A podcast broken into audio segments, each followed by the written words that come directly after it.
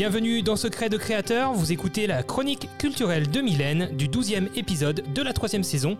Cet épisode est sponsorisé par la boutique Photociné Comédie.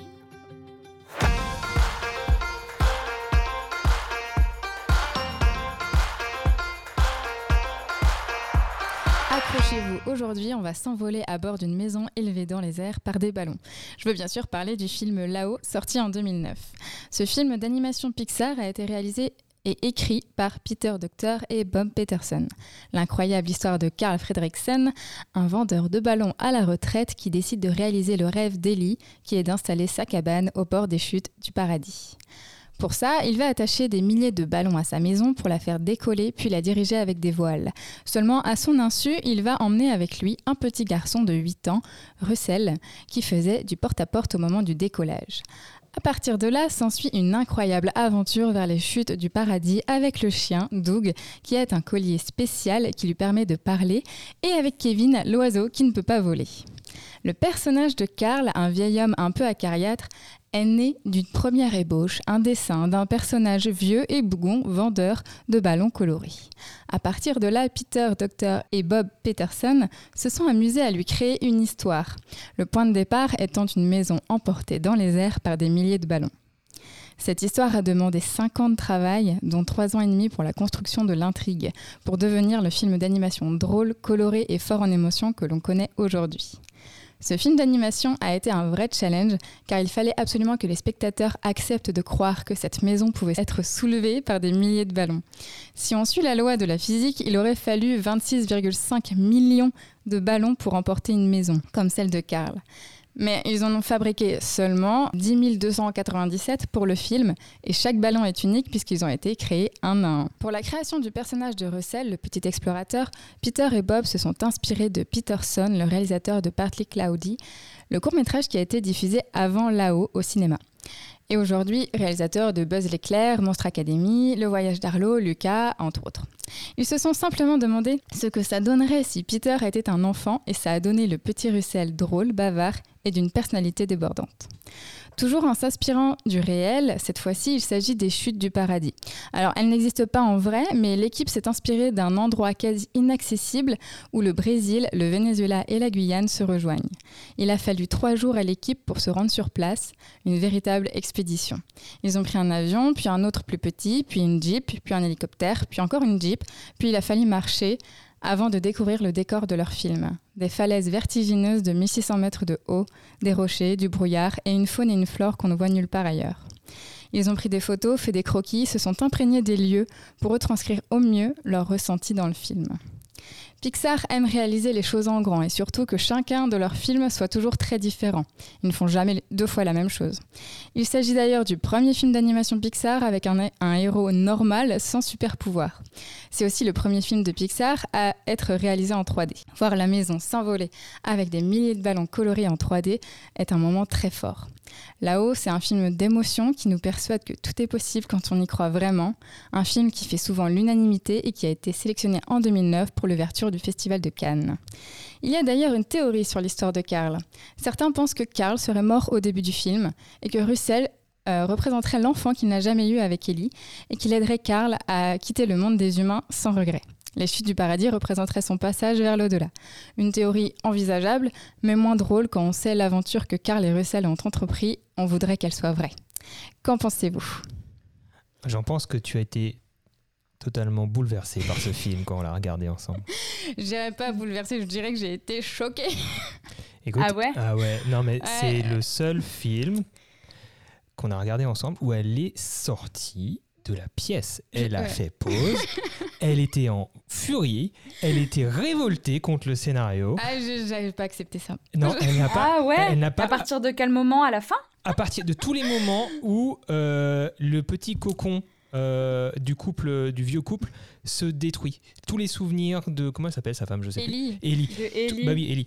Euh, que tu doubles. Du coup, c'est pour ça aussi, Mais euh, oui. je le précise, que tu as doublé Ellie jeune dans Ouais. là-haut. Tout est lié Et, euh, et, en fait, euh, ben, à partir du moment où la maison se, se casse, où les affaires euh, s'abîment, où Russell sort toutes les affaires de, de la maison, elle était mais, mais révoltée. Genre, non, non, c'est trop triste, je veux pas voir ça, ça me fend le cœur. Et du coup, elle, elle a fait pause, je elle est partie. Je suis sortie de la chambre. Voilà. Non, mais ils sont trop forts, ils ont été trop forts avec ce film. non, mais c'était. Et je. C'est dingue. Ouais, c'est incroyable. Je précise. Oui.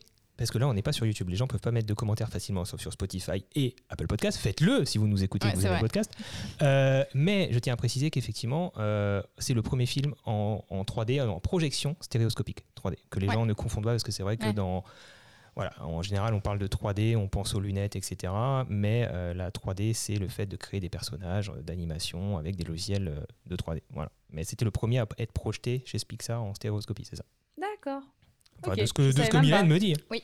Je ne savais pas. Mais tout ce que tu as dit, je ne savais pas. C'est trop bien, j'ai appris plein de trucs. Merci beaucoup. c'est génial. Parfait. Est-ce que, est que tu veux peut-être nous parler de cette expérience de doublage euh, Comment tu as été contacté euh, pour euh, ce type de, doublage pour une, pour une production Pixar? Bah, en fait, moi, ça fait longtemps que je fais du doublage. J'ai même commencé avec Disney. J'ai fait toute petite voix mmh. dans Frères des ours 1 c'est comme ça que j'ai commencé. Et en fait, j'en faisais beaucoup enfant. Donc, j'étais connue dans le milieu pour être une enfant qui fait des voix d'enfant. Donc, une enfant plutôt disponible mercredi après-midi, après, l'école et tout ça. Et qui, qui, aime bien en faire. Et voilà. Donc, quant à cette réputation-là, souvent, pour des longs métrages ou du Pixar, euh, le, le, client, bon, en l'occurrence Disney, euh, réclame des vraies voix d'enfant le plus possible. Parce que c'est plus authentique et tout ça. Et en plus, j'ai rajeuni ma voix. J'étais pas, j'étais pas si jeune que ça non plus, mais je l'ai, j'ai baissé, euh, baissé à fond ma voix. Et en fait, j'ai travaillé. Enfin, c'est Barbara Tissier qui a proposé mon nom. Barbara Tissier qui, qui euh, dirige énormément Disney. Euh, je l'ai retrouvée là pour Alerte Rouge. Et, et, c'est, et, elle est trop géniale. Enfin, c'est vraiment sa spécialité. Elle est trop forte. Elle a. Elle a vraiment ce truc, en fait, où quand elle, quand elle te dirige sur un Disney, elle va apporter des subtilités de jeu qui sont essentielles pour, que, pour, pour rendre ça vivant. Parce qu'en fait, euh, faut quand même se rappeler que c'est, pas des vrais humains, même s'ils sont hyper expressifs. Elle, elle va, elle va vraiment euh, rendre ça aussi très mature et très adulte. C'est-à-dire c'est pas parce qu'on double un film pour enfants que c'est bébête ou que c'est euh, enfantin et, ou que c'est stéréotypé. Au contraire, elle, elle a la même exigence que si c'était des acteurs live à l'écran. Donc ça, c'est trop bien. Et donc, ça m'a pas pris beaucoup de temps parce qu'en fait, j'ai pas beaucoup de temps d'écran. vraiment, elle apparaît au début, Ellie jeune. Donc, donc, euh, ce qu'on a fait, c'est qu'on a regardé. Euh, déjà, j'avais passé des essais, je crois. J'avais passé un casting. On dit essai en doublage, on dit pas casting, je sais pas pourquoi d'ailleurs. Mais j'avais passé des essais pour ce truc-là. Et donc, j'avais été rappelée. Et en fait, euh, je me suis méga amusée parce que on a vraiment travaillé son côté faux folle, quoi. Vraiment, elle est complètement faux folle. Et en fait comme je suis un peu folle, ça allait bien. Je n'osais pas le dire parce que je te connais pas assez, mais j'ai l'impression que tu débordes d'énergie et du coup, ça te correspond bien comme personnage. Ouais, ouais, carrément. Est-ce que tu serais. Pardon, je voulais, peut-être continuer, je voulais pas te couper. Non, juste, j'allais dire, je pense que c'est pour ça qu'elle m'a choisi. Hein, mais voilà. mais est-ce que est-ce que tu arriverait à nous faire. Ah, ça fait combien d'années euh, là où ça fait C'était il y a longtemps. Ouais. T'arriverais pas à nous faire l'aventure, c'est extra Parce que, genre, nous, c'est resté un truc. c'est resté notre truc. Non, non, ce serait. Extra. C'est pas grave, serait trop bizarre. Mylène le fait.